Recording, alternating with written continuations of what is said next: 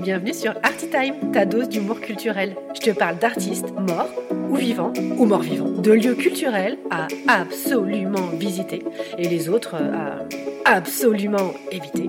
Je te fais des résumés des expositions si t'as la flemme d'y aller que tu veux briller à la machine à café ou le dimanche midi chez ta belle-mère. Ne me remercie pas, c'est gratuit. Enfin, tu peux quand même lâcher un petit commentaire, hein, ça serait sympa. Allez, bonne écoute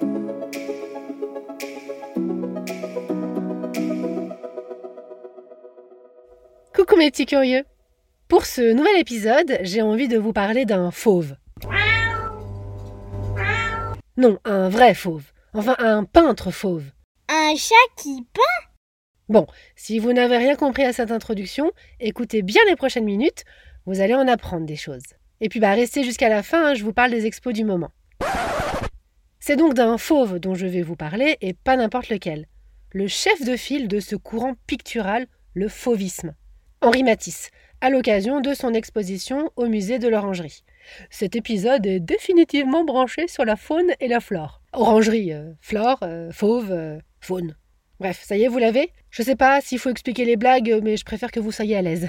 Bon, reprenons. Le fauvisme vient de l'appellation donnée par un critique d'art qui nomma Matisse et ses autres potes peintres lors du Salon d'automne de 1905. À l'époque, leur couleur pure et violente, posée en aplat de couleurs sur leur toile, avait fait scandale. Mais au fait, c'est qui Matisse?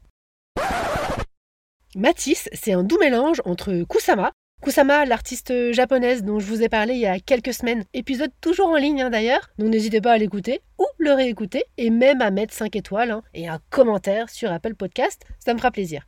Donc, où j'en étais? Oui, Matisse, c'est un mélange entre Kusama, dont les parents avaient une exploitation de fleurs, bah, le père de Matisse tenait une boutique de graines. On n'est pas loin. Finalement, il n'y avait pas beaucoup de fleurs, mais ça ne l'a pas empêché de prononcer cette citation que vous connaissez peut-être. Il y a des fleurs partout pour qui veut bien les voir.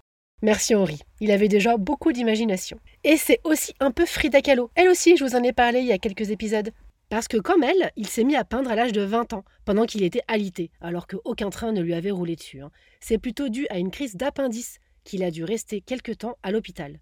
Et c'est sa mère, peintre amateur, qui lui a offert une boîte de peinture pour passer le temps. Et c'est comme ça qu'est née sa passion. À la base, euh, c'était pas le projet de sa vie, hein, devenir peintre.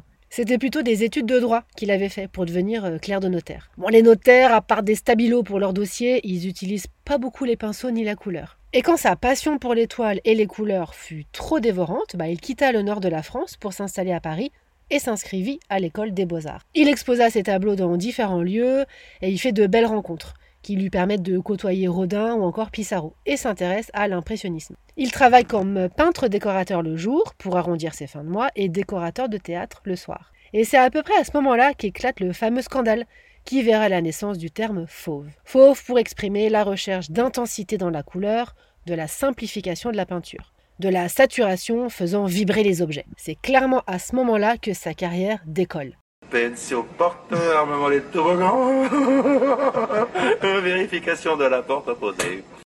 Et que les grands collectionneurs américains lui achètent ses tableaux, comme euh, Gertrude Stein. Et puis, il signe aussi un contrat avec une grande galerie, ce qui lui cause pas mal d'angoisse. Il aurait d'ailleurs dit à l'époque Je ne suis condamné qu'à faire des chefs-d'œuvre. Il expose ses toiles dans le monde entier, il voyage beaucoup, ce qui influence son art. Et c'est à Nice qu'il décide de s'installer. Mais il a beaucoup trop la bougeotte et se lance dans un tour du monde en 1930 et passe plusieurs mois à Tahiti. Et la patatras, c'est la catastrophe. C'est vraiment la caca, la cata, c'est la... C'est la catastrophe. C'est la catastrophe. Au sommet de sa notoriété, il se remet en question, souffre de lassitude, peint ses tableaux avec difficulté. Alors deux options, soit il a pris le melon, soit c'est le burn-out. Et c'est plutôt l'option 2 qui lui est tombée dessus. Même à Tahiti, bah, il a rien foutu. Pas de peinture, pas de dessin, mais des photos. C'était un influenceur Insta avant l'heure en fait. Alors pour retrouver la patate, bah, il remonte sur Paris, sniffer euh, quelques pots d'échappement et autres pots de gouache. Il approfondit sa technique du dessin et de l'illustration, et c'est à ce moment-là qu'il réalise la conception murale La Danse pour la fondation Barnes aux US. Ça tombe bien parce que la mode est au décor mural. Son travail est très suivi par la revue d'avant-garde Cahiers d'art, dont certains exemplaires sont exposés au musée de l'Orangerie. C'est un peu euh, le connaissance des arts de l'époque ou le Beaux-Arts Magazine. Dans cette expo, vous y verrez des tableaux de cette époque et puis les fameuses odalisques, ces femmes aux mœurs légères, langoureusement étendues sur leur canapé, délicieusement peintes de couleurs tranchées et saturées comme je les aime. Une jolie expo si vous avez envie de vous réchauffer les yeux et de découvrir ce peintre et ses fabuleuses couleurs. Et pendant que vous y êtes, passez faire un petit coucou au Nymphéa de Monet, c'est à l'étage supérieur.